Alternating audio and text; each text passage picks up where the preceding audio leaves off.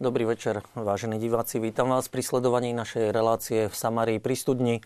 Dnes sa, sa budeme venovať e, v relácii téme poslednej encykliky svätého otca Františka, ktorá nesie názov Laudato Si, ktorá je o starostlivosti o náš spoločný domov.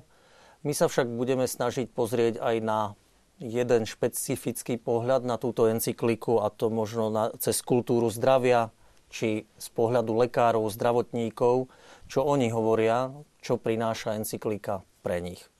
Odpovede na otázky, moje i vaše divácké, budeme hľadať spolu s našimi hostiami, ktorými sú katolícky kňaz, morálny teológ Vladimír Turzo. Dobrý večer, prajem. Dobrý večer. Lekár, bioetik Jozef Glasa. Dobrý, Dobrý večer, večer našim divákom a taktiež detský lekár Andrej Rádocký. Dobrý, Dobrý večer, večer. prajem. Takže páni, na vás sa obrátim najskôr, pán Turzo. Skúste nám povedať niečo všeobecne o encyklike Laudato Si, aby sme e, vošli do jej problematiky. Čo je to za encyklika? Encyklika svätého Otca, aktuálneho pápeža Františka Laudato Si je zaujímavá tým, už teda názov je zaujímavý, že nie je po latinsky, ako zvykne bývať, ale je vlastne po taliansky. Je to, sú to dve úvodné slova z, z, zo spevu Cantico, teda taký spev svätého Františka na, na chvála, chvála na stvorenie a znamená to buď pochválený. Vieme, že svätý František mal um, veľký obdiv voči stvoreniu a to bol jeden z momentov, jeden, jeden z tých styčných bodov, cez ktorý sa dostával k Bohu, cez stvorenie. A pápež František vlastne od prvého momentu e, svojho pontifikátu vyjadril túžbu nejakým spôsobom sprostredkovať charizmu svätého Františka, jeho posolstvo tomuto svetu. Takže bolo len otázkou času, kedy sa začne k takéto téme vyjadrovať. Tá encyklika je veľmi zaujímavá, e, ako nedá sa ju, nedá sa ju e, charakterizovať alebo priblížiť pár vetami, lebo to by nám asi celá relácia nestačila na to. Ale ja vypichnem len to, čo, keď som si ju prečítal, čo ma tak zarazilo. Poprvé, že sa venuje e, veľmi aktuálnym problémom až do takej hĺbky, že to až človeka zaráža, že e, väčšinou tie encykliky bývajú také jednak všeobecné, e, tým konkrétnym problémom sa venujú možno tak povrchnejšie a skôr potom um, idú po nejakej tej teologickej línii a táto, táto encyklika je zaujímavá tým, že človek, keď ju číta a nie je teda znalý odboru klimatológie alebo ekológie, ako treba ja nie som odborník, tak som koľko razy musel zajsť na internet a hľadať um, tie termíny, ktoré tam sú použité, že čo to vlastne znamená. Takže uh, vidieť, že uh, Svetý Otec pri uh, komponovaní, alebo teda pri písaní tejto encykliky vidieť, že konzultoval s mnohými odborníkmi a naozaj veľmi išli do hĺbky. Takže encyklika hovorí, ako on sám vraví o e, kríze spoločného domu alebo o starostlivosti o spoločný dom. A keby sme chceli, e, aby som dlho nehovoril, jednou vetou tú encykliku charakterizovať, tak e, dve také veci, ktoré pápež spája v tej encyklike je starostlivosť o planetu, ktorú, ako konštatuje, sme e, príliš využívali, alebo zneužívali, príliš sme vyčerpali tú Zem. A na druhej strane teda starostlivosť o planetu a na druhej strane nevyhnutne ruka v ruke s tým ide starostlivosť, ktorá by sa mala venovať tým najchudobnejším a najbiednejším. Tak predbehnem, že v podstate to riešenie on stále vidí v tom, že prestať vyčerpávať zem tým neúmerným spôsobom a starať sa o chudobných. A Vieme, že teraz v Paríži vlastne kon, skončil eh, summit klimat, teda klimatologický, eh, ktorý sa menoval Ako zastaviť tie klimatické zmeny. A Svetý Otec včera pri modlitbe Aniel pána samozrejme na to hneď reagoval, o tom hovoril a zase spomenul tieto dva, tieto dva prvky. Starostlivosť o zem, starostlivosť o chudobných. Čiže on to tak veľmi úzko spája. Doslova hovorí, že nie je možné riešiť jedno bez druhého. Takže to tak asi možno aj na úvod k mojim hmm. kolegom. A môžete, páni, aj vypovedať, že čo vás možno na encyklike tak zaujalo? Keď e, pán Turzo hovorí o tom, že vlastne nie je taká všeobecná ako ostatné encykliky pán Glasa. po prečítaní encykliky? Čo, to, čo na vás zapôsobilo? Je to nádherný text, ktorý ešte nemám prečítaný tak, ako by som ho chcel mať prečítaný. Pretože on v sebe obsahuje viaceré roviny a hĺbky, ako už pán dekan Turzo pred chvíľočkou hovoril. Hĺbky vedecké, odborné, sám pápež hovorí, že hľadal tie najrelevantnejšie vedecké poznatky, keď sa zaoberal tými, týmito vecami. Obsahuje hlbokú analýzu antropologickú, e, obsahuje analýzu vzťahov e, človeka, človečenstva, generácií k Matke Zemi, k sestre Zemi, obsahuje nádherný hymnus e, v duchu svätého Františka Asiského, nádherný hymnus na stvorenie ako Boží dar človeku, ktorý mi bol zverený. Obsahuje výkrik e, biedy súčasného ľudstva, upozorňuje, že chudobní sme my všetci. To nie, že my sa teraz ideme starať o chudobných. Chudobní sme my všetci, pretože ak neurobíme, čo je potrebné urobiť a neurobíme to so všetkou silou, nádejou, láskou, mudrosťou a, a starostlivosťou, tak sa to týka nás všetkých. Neexistujú už potom bohatí. Pretože všetci sa stanú chudobnými. Aj tí, ktorí si dnes myslia, že sú bohatí, aj tí, ktorí si dnes myslia, že sú silní, aj tí, ktorí si dnes myslia, že sú zabezpečení sa veľmi skoro, už, už v našich e, najbližších generáciách, už my sa pravdepodobne môžeme niektorých z týchto vecí dožiť, že všetci sa staneme chudobnými. Čiže tá encyklika je o nás všetkých, je o celom dnešnom ľudstve a o všetkých budúcich generáciách, ktoré, ktoré prídu po nás. Ukazuje pápež, ako veľmi chorá je dnešná doba, a keďže ako lekár som, tak mnohé tie, tie vyjadrenia sú skoro až medicínskym jazykom, hoci e, e, encyklika nie je natoľko medicínska, ale, ale environmentalistická, by, by ste povedali v prvom priblížení. Ďalej, čo by som chcel ešte tak vyzdvihnúť, sú tam nádherné roviny duchovné. Od e, prvej chvály na stvorenie až po nádhernú modlitbu za stvorenie a so stvorením. Nádhernú e, modlitbu, ktorá si tak poviem sa možno vyrovná, ak neprečí tú nádhernú modlitbu známu svätého Františka Asiského.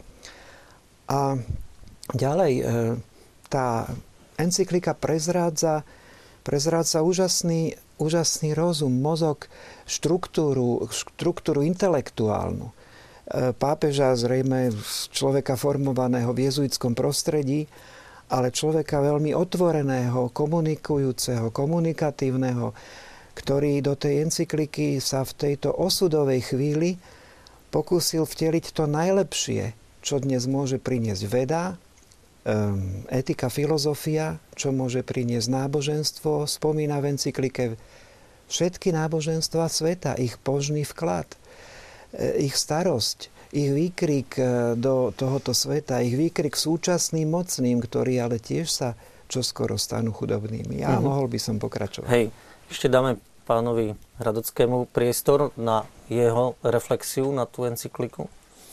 Ja by som rád pozdravil poslucháčov a možno by som už len teraz stručne po týchto bohatých charakteristikách povedal, že keď sme išli na konferenciu do Ríma, na ktorú sme boli pozvaní pápežskou radou a pre pastoráciu zdravotníkov, tak som mal už pozrieť tú encykliku a takisto som si myslel, že zhruba viem, o čom je po tej konferencii som zistil, že som vôbec nevedel, o čom je. E, ten názov encykliky Laudato Si o starostlivosti o náš spoločný dom je taký veľmi stručný názov. Ale obsahuje tá encyklika aj niečo viac A ja by som to nazval, že je to o starostlivosti o náš spoločný dom a jeho obyvateľov. A tá starostlivosť o jeho obyvateľov je možno to podstatnejšie ako ten spoločný dom, pod ktorým si predstavíme nejakú stavbu. A väčšinou sa hovorí novinársky, že je to o životnom prostredí a podobne. Zďaleka to nie je len o životnom prostredí, je to naozaj veľmi komplexná vec. Dovolil by som si len zacitovať z Wikipédie, že čo je to ekológia. Ekológia pochádza z gréckého slova oikos, to je dom, a logos veda. A je to vedný odbor, ktorý skúma vzťahy medzi organizmami v životnom prostredí a takisto medzi živými organizmami navzájom. A toto je možno taký ten mostík k tomu, k čomu by sme možno prešli ďalej. Encyklika a zdravotníctvo. Uh-huh. A ja by som sa ešte spýtal, dobre, e, vy ste vedátori, lekári, alebo vedátor kňaz, dá sa povedať. Je tá encyklika aj pre obyčajných ľudí? Má zmysel, aby si ju obyčajný veriaci prečítal? Samozrejme, dokonca ja by som povedal ani nie veriaci, ale ktokoľvek. Teda nie len veriaci, ktokoľvek. A jej porozumie? Dokáže porozumieť? Um, dokáže jej porozumieť, tak určite, že to nie je e, štýl... E, nie je to beletria, nie je to ľahký ani, text. Ani dennej tlače, ale, ale zase nie je to až také náročné čítanie. Um, práve naopak, myslím si, že, že je to písané štýlom, um, ktorému môže porozumieť každý, kto chce porozumieť. Uh-huh. A zaujalo ma, e, že keď pán Glasa hovoril o tom, že čo tá encyklíka ukazuje o Svetom Otcovi že dal to najlepšie, čo mal aj s tými školami, tým jezuitským vzdelaním. Ako vypoveda táto encyklika o jeho zmýšľaní? E, zaujalo vás tam tiež niečo? Určite. Určite. Hlavne, hlavne to, čo som spomínal, e, ten, tie dva prvky. Lebo v podstate teda starostlivosť o, o zem, o náš domov a potom tá, tá náklonsť k tým chudobným, ktorá je tak citeľná z celého jeho pontifikátu. Takže určite to vypoveda o tej vyslovenej takej láske, um, láske k tým chudobným. To určite to vypoveda. To, to je tam neustále prítomné. On sa neustále vrácia k tomu, že ak chceme zachrániť zem, musíme nevyhnutne sa starať o tých, ktorí sú chudobní, ktorí sú najbiednejší a tak ďalej. Mhm. Čiže v konečnom dôsledku naozaj nie je ekologická tá encyklika, že a nedá sa ani povedať, že Svetý Otec by najviac vnímal asi problém ako ekológie, ale tej chudoby. Ale to je nádherná to je nová terminológia, ktorá hmm. hovorí o tzv. integrálnej ekológii. No, a, a to, je, to, je, to je čo? To, to, to ma zaujíma. A, a, a ako si predkladá, ako už to tu zaznelo, ale všetky tie veľmi zložité a jednoduché vzťahy medzi tým našim spoločným domom, ako hovoril pán doktor Hradocký, jeho všetkými obyvateľmi, tými v minulosti, ktorí priniesli kultúru a rozvíjali tu na to, čo mu dnes hovoríme, súčasné ľudstvo, veda a všetko ostatné. Nami, chudobnými, ktorí, ktorí tu dnes žijeme, na, v tomto našom nádhernom, ešte stále nádhernom spoločnom dome, ešte takom bohatom, ešte s takými netušenými rezervami, aj biologickými, aj environmentálnymi, každými, ale aj tými, ktorí prídu po nás, alebo ktorí už sú tu, ale ešte nemôžu hovoriť. A e,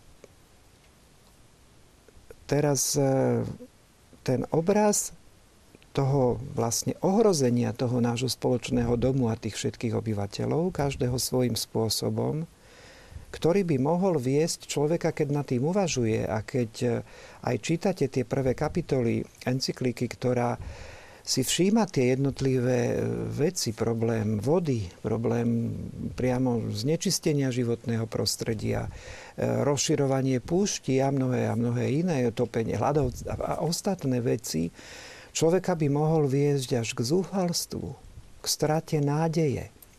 A to najsilnejšie, čo táto encyklika prináša do tohoto ťažko skúšaného sveta, do toho nášho trasúceho sa spoločného domu, do, to, do, toho, do tej antiekológie medziludských vzťahov, do tej medziludskej hrôzy, neodpustenia a vzájomnej takej, takej nevraživosti a až, až ukladania o život a o životy prináša úžasne silné posolstvo nádeje.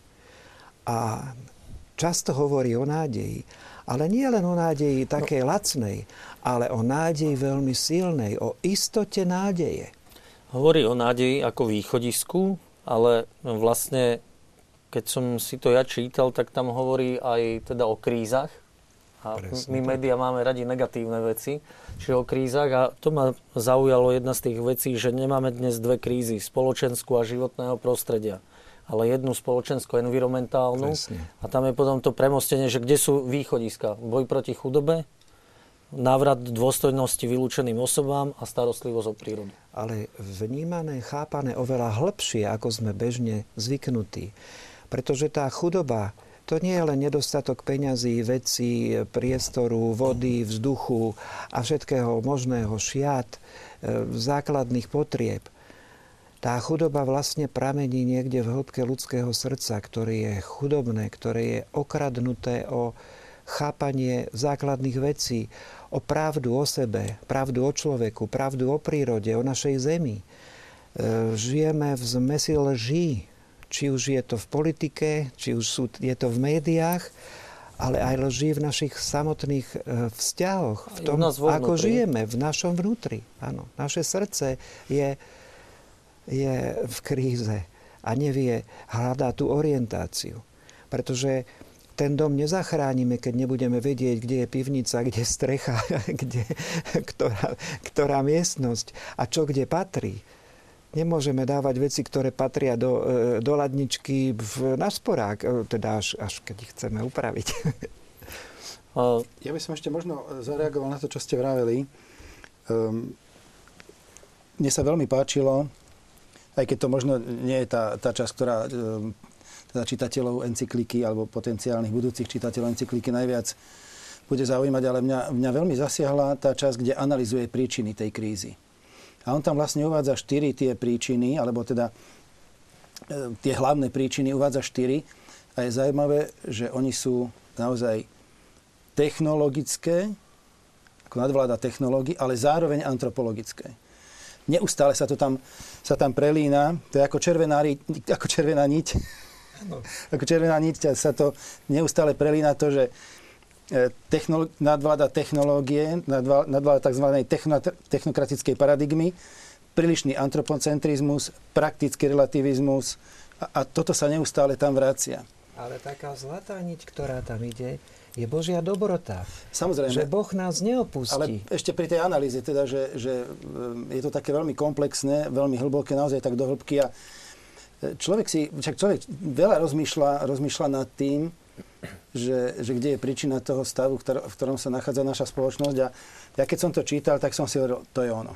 To je ono. Presne to je ono. Viete, že tak veľmi koncizne, presne vyjadri pár slovami to, čo každý nejak z nás cítime. Takže to sa mi, to sa mi veľmi páčilo. Mm-hmm. pán Hradocký, nech sa páči.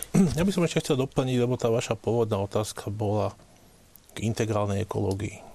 Pokiaľ naozaj tú ekológiu berieme tak, ako je zadefinovaná, že to vzťahy medzi organizmami, ktoré žijú v nejakom prostredí a takisto medzi živými organizmami navzájom, tak e, si treba uvedomiť niekoľko vecí. Druhá otázka bola k tej integrálnej, že či to môžu bežní ľudia čítať. Pokiaľ kapitola 4, ktorá sa venuje integrálnej ekonomii, e- e- ekológii, pokiaľ sa číta naozaj detailne, ale aj trošička s fantáziou, tak tam nájdeme vlastne celú spoločnosť. Lebo je to ekológia životného prostredia. Ekológia ekonomického prostredia. Ekológia sociálneho prostredia. Kultúrneho, zdravotníckého, politického. Prostredia médií. Ekológia právneho prostredia. Náboženského prostredia takisto. Vzťahy medzi veriacimi. A takisto aj ekológia každodenného života, ktorá je tam napísaná. A jedno z tých riešení, alebo to, čo spomínal uh, otec Turzo, je, že človek by si mal uvedomiť, že je iba správca tohto sveta, tejto zemegule a správca inými slovami sa povie kurátor, guvernér, minister. To znamená, že správca spravuje, slúži. Správca nevlastní, nevládne. Aj u nás po voľbách počujeme v médiách, ideme vládnuť. Nejdeme slúžiť, ideme vládnuť. Si myslím, že to je napríklad jeden z koreňov veci, že sa chovám ako majiteľ a robím si, čo chcem, bez ohľadu na ostatných. Ak môžem, e, to, čo je tiež zaujímavé na tej, na tej encyklike, že e, Svetý Otec, to je však typické pre neho, sme si na to zvykli, že on nemá problém veci veľmi jasne pomenovať a by sa dalo povedať, že veľmi otvorene. A napríklad, keď ste spomínali, spomínali ste voľby a vládnutie, úplne otvorene hovorí, že pokiaľ politici budú pristupovať k, svojmu, k svojej úlohe tak, ako pristupujú, že mám zverený mandát na 4 roky a to proste musím využiť, tak je jasné, že sa nepustia do riešení, ktoré sú dlhodobé. Lebo tie, tie sú častokrát nepopulárne. Ale tie krátkodobé riešenia, ktoré sú skôr antiriešeniami, vlastne vedú k tomu, že, že tá zem sa, alebo vôbec tá spoločnosť sa stále viac devastuje. Pretože sa boja, a to otvorene hovorí, politik sa bojí prikročiť k riešeniu, ktoré bolo nad jeho mandát, teda nad 4 roky, lebo by bolo nepopulárne a teda riskoval by nezvoliteľnosť v ďalšom období. A vyslovene tam vyzdvihuje politikov, ktorí by boli odvážni a, a veľkodušní, zobrať na seba takúto úlohu a navrhnúť dlhodobé riešenie, aj keď budú riskovať, aj keď budú riskovať nezvoliteľnosť. A to je, to je naozaj krásna myšlienka, lebo, lebo v podstate, keď si uvedomíme, na čo slúži autorita, to je o, úplných základoch e, spoločnosti, na čo slúži autorita? Autorita má slúžiť spoločnému dobru. Len bohužiaľ my vidíme, a preto aj sme svedkami krízy autority, že autorita väčšinou slúži svojmu osobnému dobru a tomu podriaduje spoločné dobre. To je absolútne prevrátenie hierarchického poriadku spoločnosti. A to je v podstate, čo tam Svietý Otec tak úplne otvorene a natvrdo, natvrdo pomenúva. Takže to sa mi veľmi páči. On sa nebojí čokoľvek povedať, keď, keď cíti, že to je pravda, nebojí sa to povedať otvorene. Takže aj politici pred voľbami by si mali encykliku prečítať a nájdu tam aj niečo pre seba. Alebo tí, ktorých budú voliť alebo tí, ktorí ich budú voliť a nájdú tam kritéria pre voľby. Áno. A je tam vlastne v tom závere encykliky sa hovorí aj o vz- potrebnom vzdelávaní, informovaní. Tam je aj úloha médií. E, médiá by mali prestať motať ľuďom hlavy hlúpostiami, ak nemusia. Ale aj keď, nemu, aj keď musia, aj vtedy nie. E, pretože ich úloha je veľmi vážna, najmä v dnešnej dobe, ktorá je taká elektronická, taká prepojená kde ten vplyv je úplne zásadný. A hovorili sme tu o politikoch no, a o kríze autority a Svetý Otec teda netrpí na politickú korektnosť, na ktorú trpí väčšina našej aj medzinárodnej politickej scény. Ale tu na tak zaznelo ešte z úst pána dekana Turzu také, taký trošku smútok, že ako keby ten základný bežný e, človek, ktorý som aj ja, aj my, aj, aj všetci, ako keby sme e, nič rozumné nevedeli prijať e, tak tie dlhodobé riešenia a, a tú záchranu a, a to potom spočítame to rozumné tým politikom. Všimneme si, ako vlastne ak, s akou biedou um, v tom našom Božom všeobecnom ľude, či už veriacom alebo neveriacom, vlastne počítame. Z akého strašného pesimizmu vlastne vychádzame v tom našom bežnom rozmýšľaní. Už si to niekedy ani neuvedomujeme. A tu nám vlastne encyklika prináša to, a preto tá otázka sa mi veľmi páčila, že či je to aj pre toho v úvodzovkách bežného človeka. No veď práve pre neho to je aby on dokázal sa aspoň trošku zorientovať. Tá encyklika hovorí presne o to, o čo ide, kde sme, e, kde sú tie zlomové, historické, až, až, až apokalyptické e, trhliny, ktoré, ktoré sú v našom dnešnom svete a čo s nimi je možné robiť. A práve je potrebné zabojovať od toho v úvodzovkách bežného každého človeka to sú tí chudobní, ja už sa opakujem, mm. tí chudobní sme my všetci, tá starosť e, aj pápeža je o nás všetkých, lebo my vlastne všetci zdieľame túto existenciálnu chudobu, ktorú vlastne pápež prichádza som skoro povedal, že liečiť. Prichádzajú riešiť, prichádzajú ukázať a prichádza volať nás všetkých chudobných, aby sme spoločne sa starali jeden od druhého. A to je nádherný no, obraz. či si dokážeme uvedomiť, že sme chudobní, aspoň mnohí z nás, ale, ale beriem, a keď by sme si to uvedomili a naši diváci. A máme jednu diváckú otázku pred videoklipom z režie, ju prečítam, jemne sa dotýka našej témy, a, a jemne od nej odbáča, a, tak poprosím možno stručnú odpoveď, že diváka zaujíma, keďže buddhisti veria, že sa opätovne vracajú na túto zem, nemajú väčšiu motiváciu si ju chrániť? Fú. No. Dokážete, pán Radocký, nech sa páči. Nie. E, nie som určite filozof nie. ani teológ, ale pokiaľ viem, tak v buddhizme sa vracajú, alebo veria na to, že sa vracajú na zem reinkarnujú ďalších životov za trest. Nie za odmenu, ale za trest. Majú svoju karmu, jasné, no. ktorú, ktorú musia naplniť. Dobre, aspoň nie, takto. Nie, nie, nie, určite, absolútne nie. Viete, my tu môžeme filozofovať, teoretizovať, ale stačí sa pozrieť, aký je postoj kresťanský k životu, k zemi, k životnému prostrediu, aký je postoj, alebo môžeme to vycítiť z tých krajín, kde je buddhizmus, a kde by malo byť, alebo tak, kde, kde bolo tradične kresťanstvo. Kresťanský postoj je úplne iný. Kresťanský postoj je úplne iný.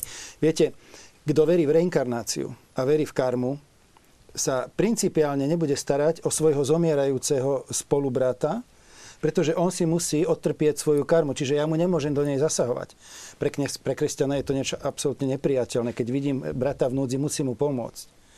A druhá vec, že, že e, reinkarnácia samozrejme je absolútne, absolútne nepriateľná, alebo je v absolútnom kontraste s kresťanstvom, pretože potom Kristovo z mŕtvych stane bolo o čom. Hej. Uh-huh. Takže, ale Dobre, len stručná odpoveď, aby divák dostal. Predsa len v našom spoločnom dobe bývajú aj bratia a sestry buddhisti a buddhistky, teraz ešte aj také, ktoré si to priniesli z rôznych dovolenkových pobytov a z iných pobytov. A pán Boh má všetkých rád aj, aj, aj oni tu patria do tohoto domu a práve pápež spomína všetky náboženstva, ktoré zo správne porozumeného pohľadu na svet a z hĺbky určitej skúsenosti až mystickej môžu e, nám pridať a dať mnohé podnety a môžeme mnohé veci zdieľať práve aspoň na tej ľudskej rovine, na tej rovine obyvateľov spoločného domu, e, spoločného zážitku existenciálnej chudoby, ktorú, ktorú máme a potreby vzájomnej starostlivosti o, o seba, ktorá možno, že by mala a mohla prekonať aj ten určitý nezáujem, ktorý skutočne je tam niekedy poznať taký ten, taký ten až beznádejný fatalizmus. Ale možno sa Dobre. viac k tomu Dobre. dostaneme Ďakujem. Neskôr. Ďakujem pekne. Poprosím teraz režiu o videoklip. Vydýchnú si diváci aj my v štúdiu a po ňom sa vrátime do štúdia.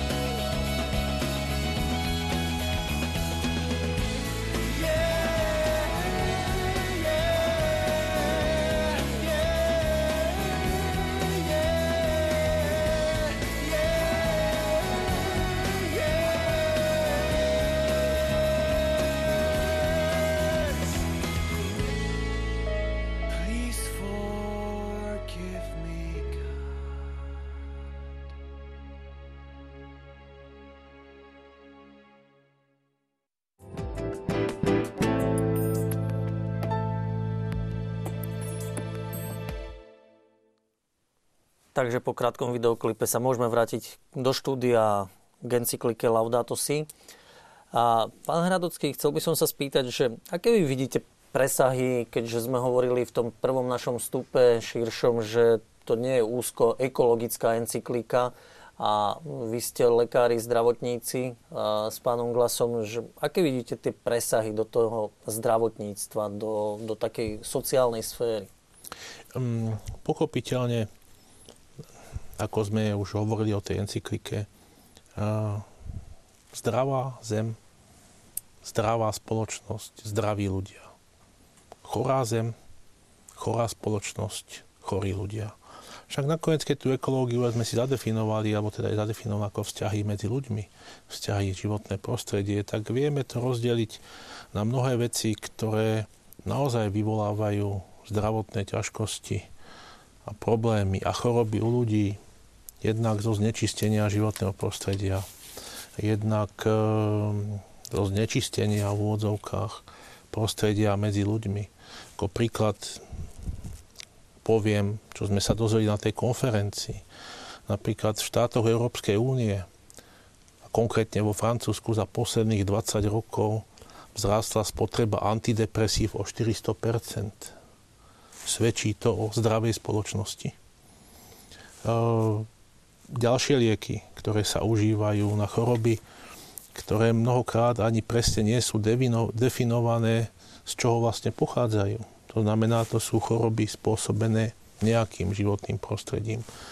Dozvedeli sme sa tam o tom, že znečistené životné prostredie vyvoláva choroby v rôznom veku, v rôznych, e, rôznych okolnostiach, ktoré predtým neboli, napríklad degeneratívne ochorenia nervovej sústavy, Mexiku, Mexico City, kde žije 20 miliónov obyvateľov v zlom životnom prostredí, degeneratívne choroby, neurologické už u malých detí, čo inde je ťažko predstaviteľná záležitosť.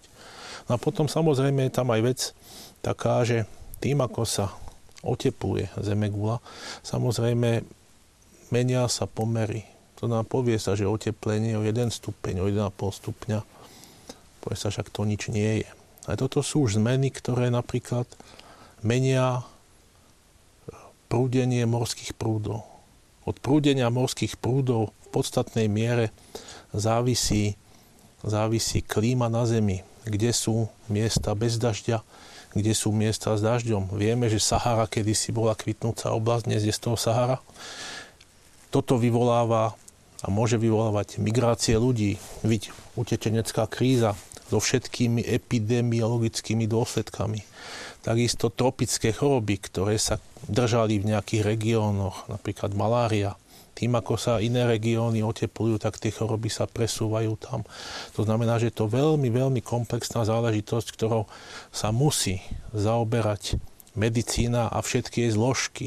Epidemiológia, infekčné choroby, eh, choroby interné, choroby neurologické.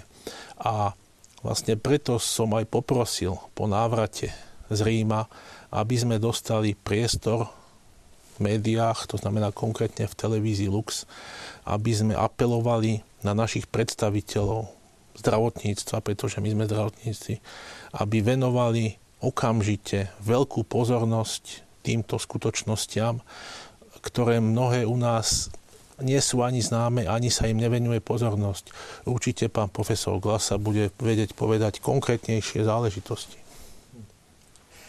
Pán Vlasa, kde vy vidíte tie presahy? To by bola e, možno dlhšia prednáška, keby sme to chceli len, len v stručnosti načrtnúť. E, mnohé vlastne už e, povedal Andrej, pán doktor, aj tak z toho pohľadu pediatra, pretože vlastne to pokazané životné prostredie, či už psychické, psychologické, alebo mm, biochemické, alebo hormonálne, alebo iné, sa týka už toho najmenšieho ľudského tvora už, už pred počatím, už e, krátko po počatí, už v matkylom lone vlastne.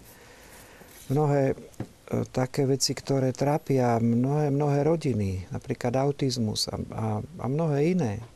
Spomínal degeneratívne, neskoršie ochorenia nervovej sústavy, ale aj to, že ten malý človečik sa možno nevyvinie tak dobre, ako by sa mohol pod tým tlakom toho negatíva, či už e, jedného, druhého, tretieho, štvrtého. A potom to pokračuje ďalej a zapája sa do toho stále viac tých človečích vplyvov negatívnych. A sú také notorické známe veci, ako je fajčenie, alkohol, drogy a podobne. A vidíme, že vlastne e, toto pokazené alebo kazené životné prostredie veľmi úzko súvisí s poruchami tých vzťahov, tej ekológie na všetkých tých iných úrovniach. S tou sociálnou biedou, ktorá sa rozmáha, s tým bezdomovectvom, s tou drogovou scénou, e, s tou chudobou, s tým nedostatkom, vlastne, ktorý je tak veľmi rozšírený. Niekedy máme aj na Slovensku noblesnú chudobu. Nie je to tak vidieť. Ľudia nehľadujú, ľudia možno e, si ako tak majú čo obliecť, e, majú kde hlavu skloniť, ale koľko do toho musia vraziť energie a, a, a, a snahy. Mnohí majú dvojo, trojo zamestnaní, idú z jedného do druhého, potom nemajú kedy dýchať, nemajú kedy čas na tú ekológiu vzťahov, na rodinu, na najbližších, na lásku, na radosť nemajú kedy žiť, nemajú kedy si uvedomiť krásu, ktorá ešte stále tu na je, na tejto zemi. A potom vlastne z toho vyčerpania, z odratia vlastne prepadajú rôznym chorobám. Máme pomerne vysokú úmrtnosť mužov v najlepšom veku produktívnom. Po 40 začína to, po 50 ešte viac náhle umrtia v rodinách, živitelia rodiny, ľudia, ktorí najviac by ešte mohli snať, snať priniesť, odchádzajú. E, mnoho iných ochorení, vecí. Ja by som povedal, že mnohé z toho sa aj pozná. Na Slovensku máme veľmi pekne rozvinuté mnohé oblasti medicíny, verejného zdravotníctva, na vysokej odbornej úrovni až vedeckej máme mnohé veci zmapované. Nehovorím, že by to nemohlo byť, nemohlo byť aj lepšie zmapované a poznané. Určite. Ale sú tu mnoho desaťročné tradície, kedy sa slovenská medicína týmto veciam venovala. Čo je paradox našej doby, že preto zameranie aj zdravotníckého systému, aj, aj celého to, te, celej tejto našej pomílenej súčasnej ekológie, našej spoločnosti, ktorá, hovoril to už pán dekan Turzo, je v mnohých veciach postavená na ruby. Na hlavu je postavená.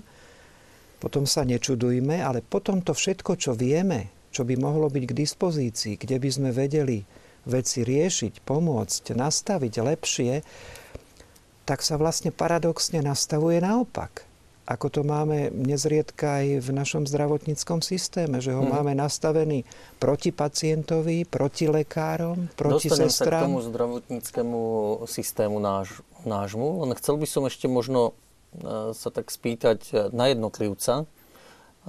Z toho, čo ste povedali vy dvaja, ma napadá otázka, som morálne zodpovedný za svoje zdravie? Mám ja pred sebou nejaký morálny imperatív práve, e, pán Glasa spomínal alkohol, drogy, ale môžem to rozšíriť, nešportujem. Prejedám sa. Prejedám sa, beriem potom nejaké antidepresíva, alebo nie som, nie som v pohode. Čiže ako je to s morál, morálnou zodpovednosťou za svoje, svoje zdravie? No, to nešportujem, to by som asi opatrne. Ja teda rád športujem, aj keď na to mám stále menej času, ale to nešportujem, asi nemá morálny rozmer. No, Skôr, ako hej, starostlivosť jasné, o to zdravie. Ale hej. starostlivosť, lenivý, starostlivosť o zdravie je naozaj, morál, dobre ste to povedali, morálny imperatív. To znamená, to je, to je jeden zo základných e, pozitívnych príkazov, to znamená motivujúcich v smere dobrom, vyplývajúci z 5. prikázania.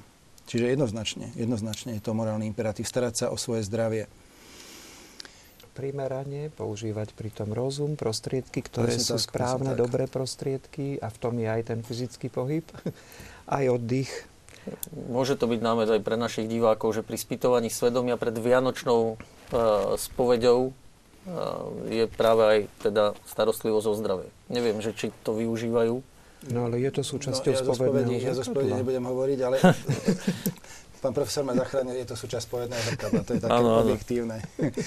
Ale ja by som, lebo vy ste spomenuli predvianočný čas a, e, a, a sveté spovede. Ja by som povedal, že v encyklike je jedna téma, ktorá sa týka bezprostredne tohto predvianočného času a e, Svetý Otec to nazýva, že zmeniť nutkavý konzumistický mechanizmus. Konzumistický mechanizmus, to znamená, aby sme sa nenechali strhnúť vírom zbytočného nakupovania. Hej? Lebo častokrát je to tak predstavované, že keď budeme nakupovať, tak ako keby sme zachránili svet, lebo zabezpečíme, že tá ekonomika bude fungovať. Hej, čiže nás to vtrháva vyslovene do toho víru, toho nakupovania. A to je, to je zle. Treba zastaviť ten, ten nutkavý mechanizmus. Uh-huh. No možno to súvisí aj s tým, čo tam opakovane spomína, nielen v encyklike, o tej kultúre odpadu. Áno. No, máme potom po Vianociach relácie, že čo s darčekmi, ktoré nechceme darujú sa zvieratá, psíci, ktorí potom behajú po ulici a niekde ich, niekde ich umiestňujú, kupujú sa veci, ktoré následne končia v smetiakoch. Ano. Takže to je naozaj kultúra odpadu a na to treba dať veľký pozor. Práve tá kultúra odpadu sa týka nielen vecí, ale na to pápež upozorňuje mnohonásobne a pri mnohých a mnohých príležitostiach skoro stále sa týka človeka, sa týka ľudí, sa týka pomaly celých generácií, sa týka vylúčených, ale kto sú vylúčení? Dnes to začína byť dieťa, plod, ešte, pred narodením. Ešte pred narodením. E, potom sú to chudobní bezdomovci a migranti a imigranti a, a iní postihnutí kataklizmami, či už vojnovými alebo, alebo inými.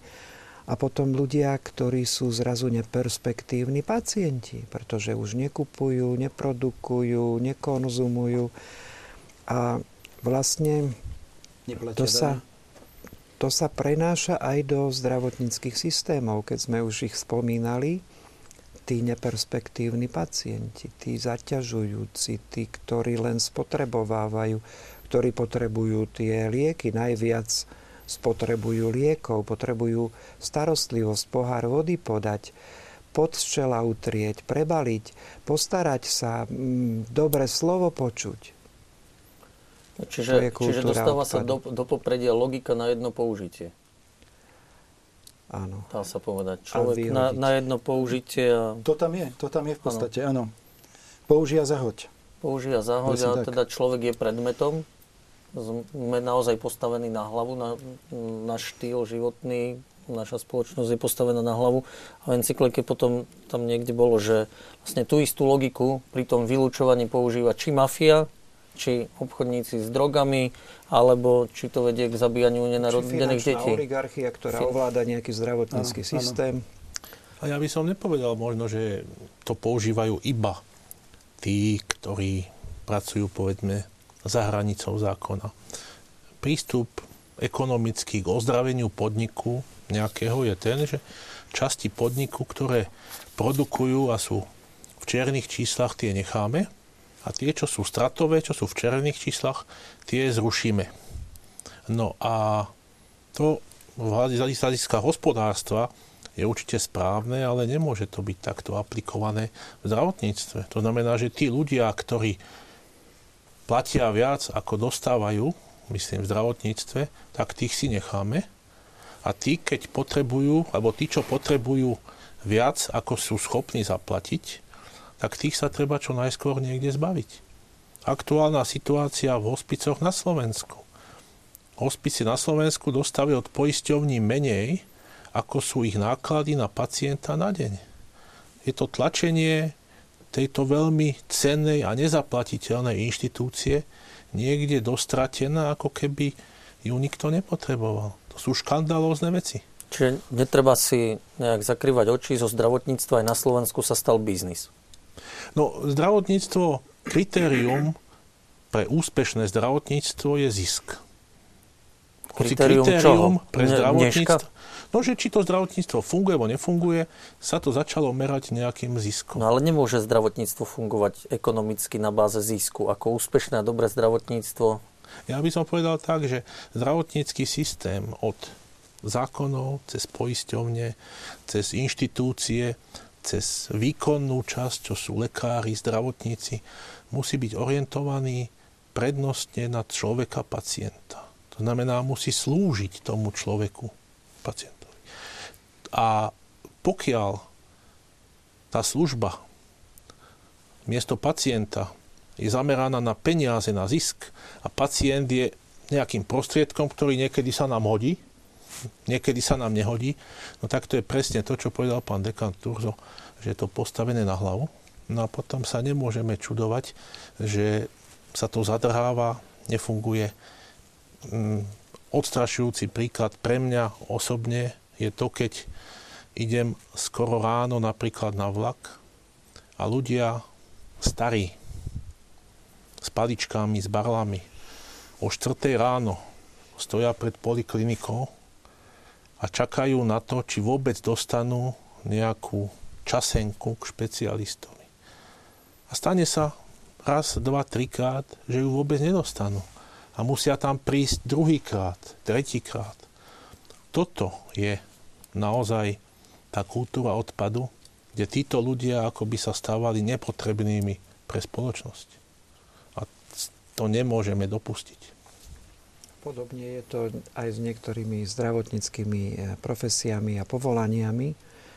Je to teraz aktuálne u sestier a nechcem tu ísť do nejakých konkrétností, ale um, nech sa páči, keby tí ľudia, ktorí rozhodujú alebo myslia, že rozhodujú o týchto veciach, nech sa páči, nech sa prídu pozrieť do jednej služby, do jednej nemocnice, čo tá sestra musí zvládnuť a mm, aký obrovský plat pri tom všetkom má a čo sa od nej všetko vyžaduje, ako má zodpovednosť. Keby mali jedného takého človeka doma v noci na starosti a ona ich má tam zo 20, 30 a tak podobne. Čiže je tá, tá, ten prístup takého, takého odpadu aj voči niektorým menej produktívnym profesiám v zdravotníctve. Niektoré sa nám vytrácajú. Sociálne sestry, dietné sestry, e, logopédi, e, psychológovia, mnohí, ktorí by mohli pomôcť, ktorí by dokonca mohli ušetriť zbytočné potom predpisované lieky a mnohí ďalší. To je veľmi komplexná vec. Nemôžeme dvoma, troma vetami, s dvoma, troma vetami vyriešiť nastavenie zdravotného systému. Prosím, nikto nechce hovoriť, že fungujúci zdravotnícky systém nepotrebuje vysoko kvalitný manažment a dobrý finančný manažment a správne, správne fungovanie. A viem si predstaviť, že aj zdravotnícky systém, kde figuruje určitá forma zisku, môže byť nastavený ekologicky, integrálne, ekologicky správne. Ale nemôže to byť naopak, že zisk je to hlavné, o čo ide. A veľmi bezohľadne je toto hlavné. Kde sa tuneluje, predražuje, kradne a stačí si ktorékoľvek noviny otvoriť E, nemusíme e, zaťažovať divákov teraz pred spaním konkrétami. Je to, je to desivé, je to do neba volajúce. A práve tá encyklika svätého Otca celkom otvorene ukazuje a poukazuje na to, aká veľká krivda, aká veľká nespravodlivosť, aká do neba volajúca krivda je to. A tie do neba volajúce krivdy sú také, že budú skôr alebo neskôr potrestané.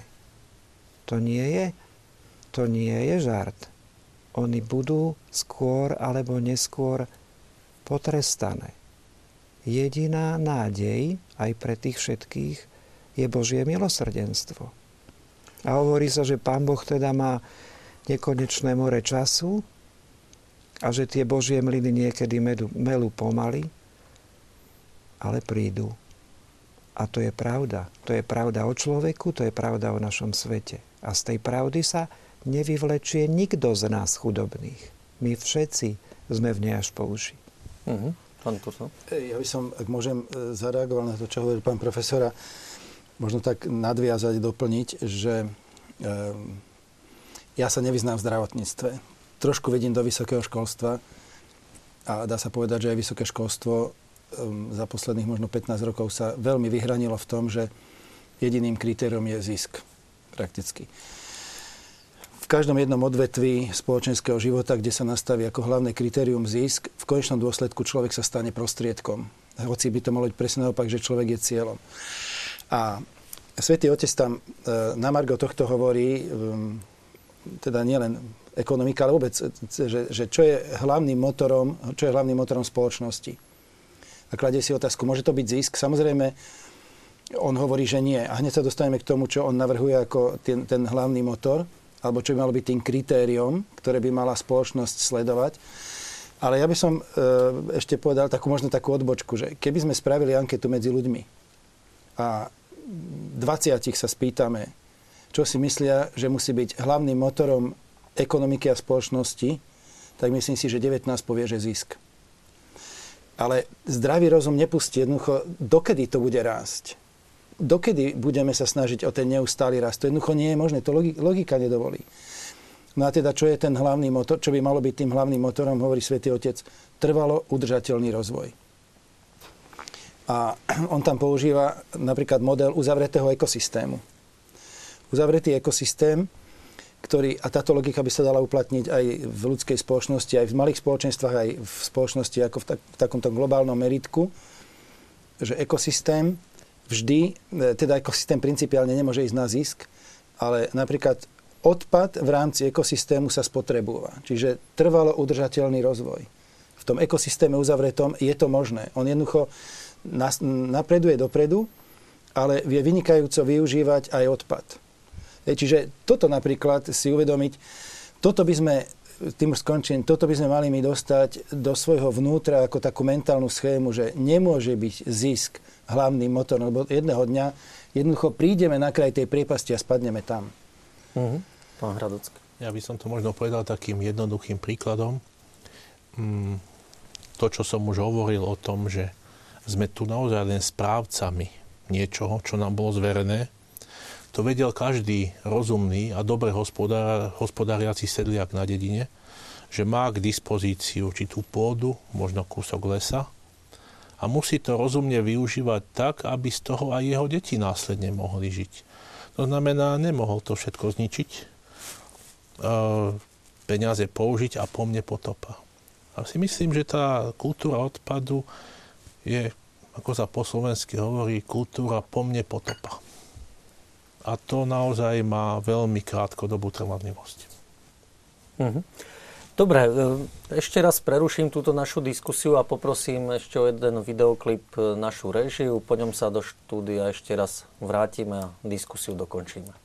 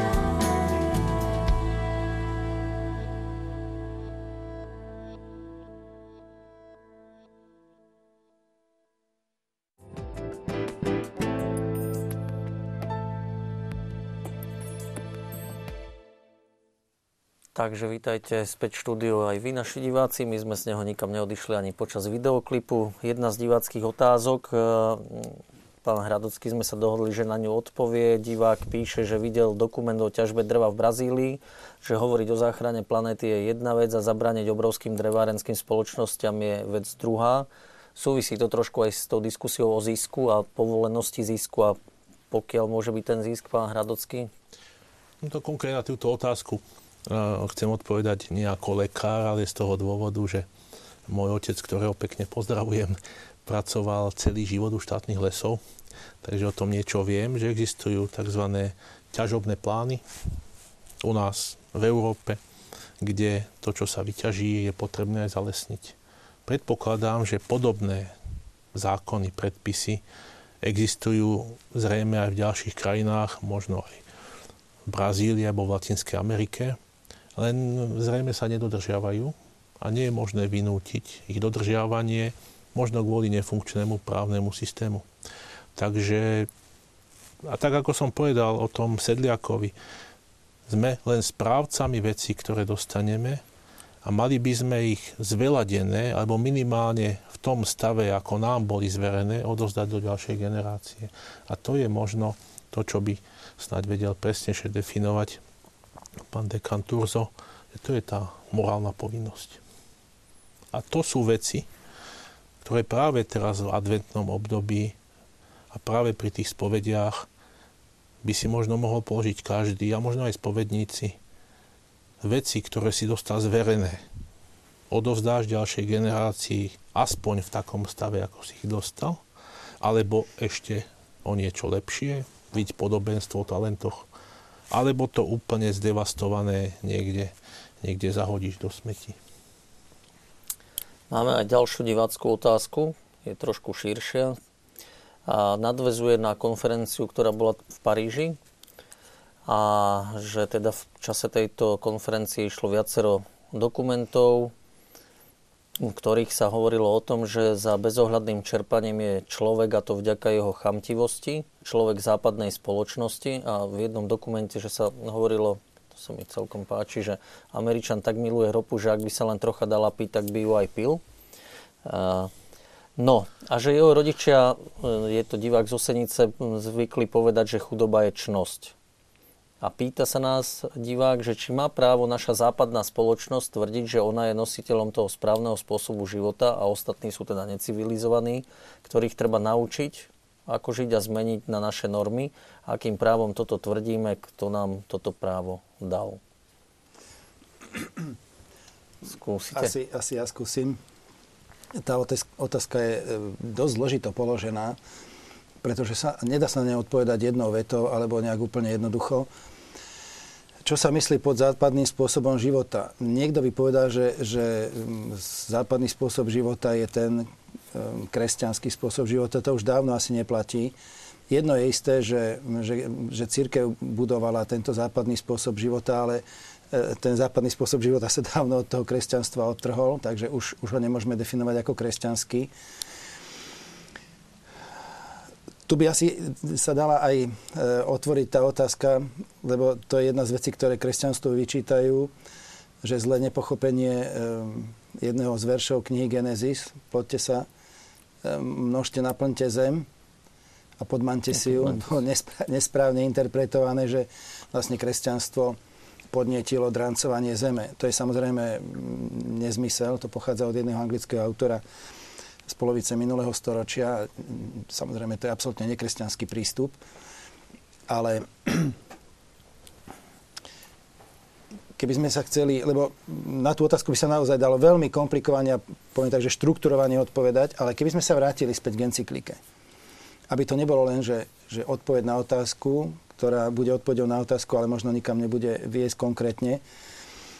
Um, áno, v súvislosti aj s tou klimatologickou, e, s tým summitom sa vysielalo veľa dokumentov. A teraz otázka znie, že k čomu tie dokumenty majú viesť? Majú viesť k, zmysl- k zmene zmýšľania. A mne sa veľmi páči slogan, ktorý používa Svetý Otec v tej encyklike, že myslieť globálne, konať lokálne. Čiže Áno, je dobre, keď si to pozrieme, je dobre, keď si to všetko uvedomíme, ale čo ja konkrétne tu a teraz viem urobiť. Poviem príklad, že ja som kedysi videl dokument, ktorý sa volal jedným slovom voda. Bol to, myslím, dokument BBC a ten ma tak e, zasiahol, že odvtedy som vyslovene začal úplne ináč pristupovať k vode. A ešte druhé, ktoré tak zmenilo môj postoj k vode, k vode bolo, keď jeden náš študent, e, bývalý študent bol v Keni a keď sa odtiaľ vrátil, mne to samozrejme nikdy nenapadlo, lebo to bola pre mňa samozrejmá vec. Hovoril, že pre nich je nepochopiteľné, aby napríklad splachovali v záchode pitnou vodou. Hej? Úplne samozrejmá vec pre nás a pre nich nepochopiteľné, lebo oni majú s tou vodou problém. Človek si toto uvedomí a, a zmení, zmení ten spôsob zmýšľania, zmení spôsob narábania s vodou. A toto by sme v podstate mohli aplikovať na veľmi veľa vecí. Odpad. Svetý Otec hovorí, a v tom je naozaj taký zaujímavý, e, alebo tá encyklika je zaujímavá, že je veľmi konkrétny používať menej plastov, používať menej papiera. Hej, čiže také veľmi konkrétne veci. Čiže vieme sa, v tej encykli sa vieme každý nájsť, a vieme si tam nájsť konkrétne podnety na každodenný život a na základe toho doslova by mohlo dojsť k takej individuálnej konverzii srdca. A Hradocký? Ja by som ešte k tomu povedal práve na tú otázku diváka k západnej civilizácii. Myslím si, že v našich končinách by malo byť naozaj povinným čítaním pre každého, či veriaceho, či neveriaceho. Jedna nie je príliš hrubá kniha od Tomasa Woodsa juniora, ako kresťanstvo budovalo západnú civilizáciu. Ako katolická církev. Ako katolická církev budovala. budovala západnú civilizáciu. A k tomu, čo je to chudoba, ako využívať alebo nevyužívať veci, ktoré sú nám k dispozícii, na to len upozorním, že túto západnú civilizáciu e, z veľkej časti budovali benediktíni. Tieto kláštory hospodárili, učili ľudí novým technológiám, učili ľudí zdravému spôsobu života učili ich písať, učili ich žiť kultúrne, učili ich nepraktizovať krvnú pomstu. Učili ich to, že otroctvo nie je, nie je možné, pretože pokiaľ spoločnosť má otrokov, tak nemôže dosiahnuť taký rozvoj ako spoločnosť slobodných ľudí. A niekedy, ako by sme sa vracali k tomu, čo už Pavol VI, pápež, nazval, že novopohanstvo, ako by sme opúšťali tieto veci a vracali sa k tým pôvodným modelom, možno predkresťanským, ktoré veľmi limitovali možnosti uh, uplatnenia sa a šťastného života väčšiny ľudí. A bola tam práve tá vrstva, ktorá sa nechovala ako správcovia, ale ako vládcovia. Uh-huh. Opäť ďalšia divácká otázka, ktorá reaguje na to, čo bolo povedané tu dnes večer v štúdiu. A divákovi sa celkom nepozdáva naše tvrdenie viackrát zopakované. Ono je to postavené na hlavu, že nás to limituje pri jasnej odpovedi na otázku, že kto to postavil na hlavu, aj kto to má postaviť na nohy a ako. Že vypustíme teda z našich tvrdených zvratné sloveso sa a neosobné slovo ako ono to bude, nahraďme, my to zmeníme a dokážeme veci meniť. Ale o tom sme asi teraz pred chvíľočkou hovorili a um, ak môžem teda, ja by som tak trošku zhrnul to, čo hovorí Svetý Otec, hlavne teda v tých záverečných častiach tej encykliky. Poprvé hovorí o výchove k novým, k novým návykom. Hej, že, že zmeniť naozaj z, tie paradigmy, paradigmy fungovania nášho osobného života, každého jedného z nás. A tam vlastne dáva on do popredia rodinu. Napríklad ehm, prvé návyky lásky k životu, starostlivosti oň, správne používanie vecí, poriadok, čistota, úcta k miestnemu ekosystému, ochrana všetkých stvorení. Úplne samozrejme veci, s ktorými všetci súhlasíme, ale možno sa nad nimi zamyslieť a akceptovať ich a prijať ich do svojho života. Potom hovorí výchova k environmentálnej zodpovednosti, čo som spomínal, používanie plastických hmot papiera, zníženie spotreby vody, triedenie odpadkov, varenie rozumného množstva potravy. Keď vieme napríklad, že 40, minimálne 40 potravy e, na svete sa vyhadzuje. Čiže 40 ide do koša z toho, čo, z toho, čo sa vyprodukuje. Starostlivé zaobchádzanie s ostatnými živými tvormi. Používanie verejnej dopravy. To je hm, jedna z takých vecí, tuto každý bratislavčan vie, že že v Bratislave auto slúži ako dážnik. Trošku zaprší, všetci vyťahnú auta a, a katastrofa. Proste mesto sa zapchá, nedá sa prakticky cez deň prejsť. Samozrejme, e, exhaláty a tak ďalej. Hej. Emisie sa zvyšujú. Užívanie vlastného motorového vozidla s viacerými ľuďmi, vysádzanie stromov, vypínanie svetla, keď nie je potrebné a podobne veľmi konkrétne veci, každé jedno z nich môžem sa zamyslieť, robím to, nerobím to, chcem v tom niečo urobiť, chcem zmeniť spôsob svojho správania v tejto veci. A potom tá integrálna osobná konverzia človeka, kde na prvom mieste môžem si vážiť len to, ehm, alebo teda môžem chrániť len to, čo si vážim a čo obdivujem. Čiže na prvom mieste táto konverzia zahrňa vďačnosť, a pocit nezaslúženosti, teda uznanie, že svet je prijatý z lásky, že sme ho prijali ako dar z lásky Otcovej. Toto je asi prvá vec, ktorú si človek musí uvedomiť, že naozaj pán doktor to viackrát, pán doktor Hadocký to viackrát zdôraznil, my sme správcami veci, ktorú sme dostali do daru. My sme správcami tohto sveta, ktorý sme, tejto planéty, ktorú sme dostali do daru. Pokiaľ si toto neuvedomíme, tak budeme pokračovať v tom drancovaní. Uh-huh. Na, ak môžem na otázku diváka, by som povedal teda, že je to, lebo sme povedali, že to stojí vlastne na hlave a že sa to tam nejako dostalo a že čo s tým, čo s tým ďalej. Um, myslím si a odporúčam divákovi, naozaj nech si pozrie túto encykliku, lebo aj na tieto jeho otázky je tam odpoveď. Mali by sme byť, hlavne tí, ktorí majú rozhodujúce právomoci, motivovaní vo svojom konaní úsilím o spoločné dobro. Spoločné dobro je to, čo je dobré a užitočné pre všetkých. To znamená, je to encyklika o starostlivosti o náš spoločný dom a jeho obyvateľov. Tak ako povedal pán dekan, mnohí sa usilujú o svoje dobro, lebo vie, že bude v nejakej funkcii rok, dva, štyri a potom nevie, čo bude. Jedna vec. A druhá vec takisto, ako to dať do poriadku, konkrétne v zdravotníctve, ale aj v školstve a v iných veciach. Od strany 120, od strany 100 je tu odpoveď. Dialog. Konkrétne k zdravotníctvu môžem povedať následovnú vec. 20 rokov tu nás sa robia rôzne reformy, ale vidíme, že tá situácia sa len zhoršuje. To znamená, uh, tie reformy zrejme neboli, z veľkej časti neboli správne. Pokiaľ zdravotníctvo sa stáva predmetom politického zápasu, na to doplatí len pacient.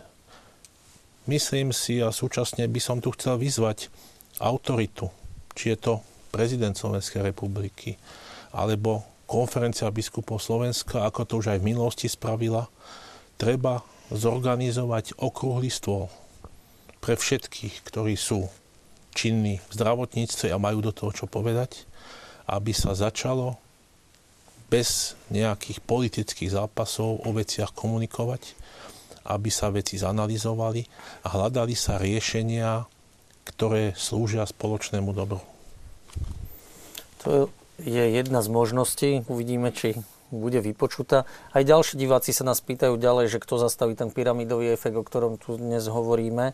Tak pán Glasa, kde vy vidíte východiska z toho stavu, o ktorom sme dnes hovorili? Svetý Otec ich v encyklike tak trochu ponúka vy ste tiež hovorili o chudobných dnešnej doby a v encyklike je tá odpoveď starostlivosť o chudobných dneška je našou morálnou povinnosťou pre obnovu solidarity. Čiže no, Ja myslím, že Svetý Otec ich teda neponúka len trošku, ale naozaj dosť vehementne. Ešte by som nadviazal na trošku tak žartovne na tú otázku E, nášho diváka, že sa tak žartovne hovorí, že ten sa je vždy niekto iný. A to je práve často ten problém. Ten sa, to sme vlastne my. Na tých, e, ako to veľmi pekne tu zaznelo, už e, na tých miestach, kde sme, kde môžeme niečo urobiť nie vyplakávať a zalamovať rukami a rozčulovať sa, pri nadávať na vládu a na neviem koho všetkého a potom voliť tak, ako volíme na Slovensku. A napríklad, ale priložiť ruku k dielu tam, kde môžem a zmeniť to, čo môžem. Aj to nie je málo. Keď si predstavíte jednu rodinu trošku väčšiu a ten odpad, ktorý produkuje a to jedlo, ktoré nakupuje, za chvíľu máme Vianoce a to množstvo koláčov, ktoré sa napečie a podobne. Potom sú ľudia z toho tuční, zle sa majú, choroby si prinášajú. Ale pochopiteľne to je tá úroveň nás, chudobných, bežných ľudí, ktorí tu žijeme, môžeme sa snažiť a potrebujeme zmeniť svoje zmýšľanie. Každý jeden z nás aj v tých maličkostiach. Veľmi pekne tu hovoril pán dekan o tej vode. Koľko vody plýtváme, kde by sme mohli šetriť, kde by sme mohli mať správnejší prístup. A je to naozaj aj morálna otázka, aj morálny problém, nielen technický, nielen vedecký, nielen odborný, nielen zdravotnícky, ale aj morálny, rozhodovať sa pre dobro a rozhodovať sa, ako hovoril aj pán doktor Hrádocký, pre to spoločné dobro. Ja som sa nedávno pýtal mojich študentov na medicínskej etike, prosím vás, čo je toto spoločné dobro? No pozerali na mňa tak trošku zvláštne, že spoločné dobro to nikto z nich nepočul. A pritom je to vlastne ten základ fungovania spoločnosti. Ak nebudeme mať zmysel pre to spoločné dobro, ak si ho navzájom nedoprajeme, nezabezpečíme, nepodporíme, tak vlastne všetci budeme trpieť. To je ten spoločný dom, e, dom, tá spoločná strecha, tá spoločná pivnica, tá spoločná radosť, tá spoločná zodpovednosť. A to, čo žiada encyklika, nie je málo. To je vlastne strašne, strašne, strašne veľa. Pretože to úplne chýba. Alebo skoro úplne to chýba. Alebo je to také neduživé, také na tých mimovládkach, ktoré rozbijajú tie výklady a, a slzný plyn a tak.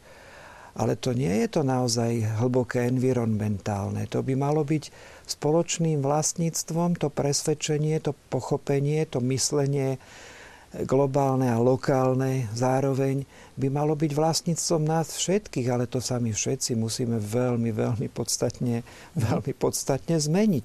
Ten sa musíme byť my.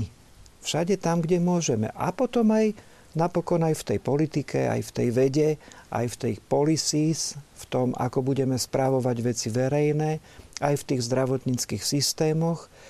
Bude to o tých prioritách, bude to aj o tom správnom financovaní, o tom správnom spravovaní, o tom neplitvaní, o tom nepredražovaní, netunelovaní, nevyhadzovaní, o tých nezbytočných vyšetreniach a o tom, čo nápokon naozaj treba, o tej skutočnej starostlivosti, o tej naozajstnej e, dôvere, o tom naozajstnom rešpekte voči človeku, o, tom, o tej naozajstnej láske k tomu každému, k tomu potrebnému, o tej neopakovateľnej, skoro až absolútnej hodnote, a ja poviem bez skoro, absolútnej hodnote každého toho jedného človeka, ktorého Boh tu chcel.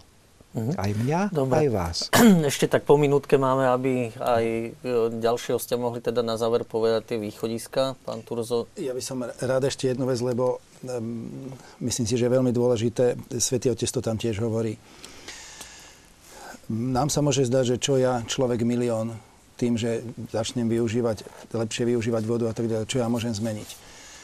Um, Svetý Otec hovorí hlavne, hlavne toto. Netreba si myslieť, že toto úsilie nezmení svet. Viete, stačí sa pozrieť na toho svetého Františka. To bol jeden človek a ako zmenil svet.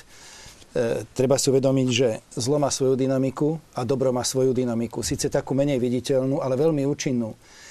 A naozaj to neviditeľné dobro častokrát mení svet bez toho, že by sme si to všimli, ale reálne ho mení. Takže to je to posolstvo, veľmi silné posolstvo nádeje, ktoré tu už bolo spomínané. Čiže netreba si myslieť, že keď ja sa budem snažiť, že tým nič nezmením. Môžem veľmi veľa zmeniť, ani neviem ako možno dopredu, lebo ja tú dynamiku dobrá, ona je neviditeľná, ale veľmi účinná. Mhm. Pán Hradocký ešte na krátko. Ja som rozmýšľal, že aj našim divákom, poslucháčom dať aj nejaký vhodný príklad, lebo sa hovorí, že v kázni treba aj nejaký príklad dať. Chcel by som im spomenúť jedno meno, také komplikované, Elzeard Bouffier. To meno im asi nič nepovie, ale určite niektorí poznajú knihu od Johna Johna, muž, ktorý sadil stromy. Je to príbeh o človeku, ktorý vo Francúzsku žil, zomrel v roku 47, asi ako 80 ročný, stratil ženu, stratil rodinu a žil v oblasti južného Francúzska, kde bola vlastne polopúšť. Bolo tam málo vody, ľudia, ktorí tam žili, boli takisto drsní ako toto prostredie s drsnými medziludskými vzťahmi. A on začal sadiť stromy. Sadil ich niekoľko desiatok rokov.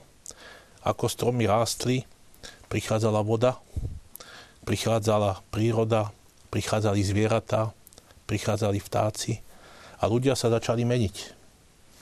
Prichádzali malé rodiny, ktoré, pretože tam bola voda, pretože boli stromy, sa tam cítili dobre a tým vlastne zmenil, tak ako zmenil krajinu, tak zmenil aj veľa ľudí.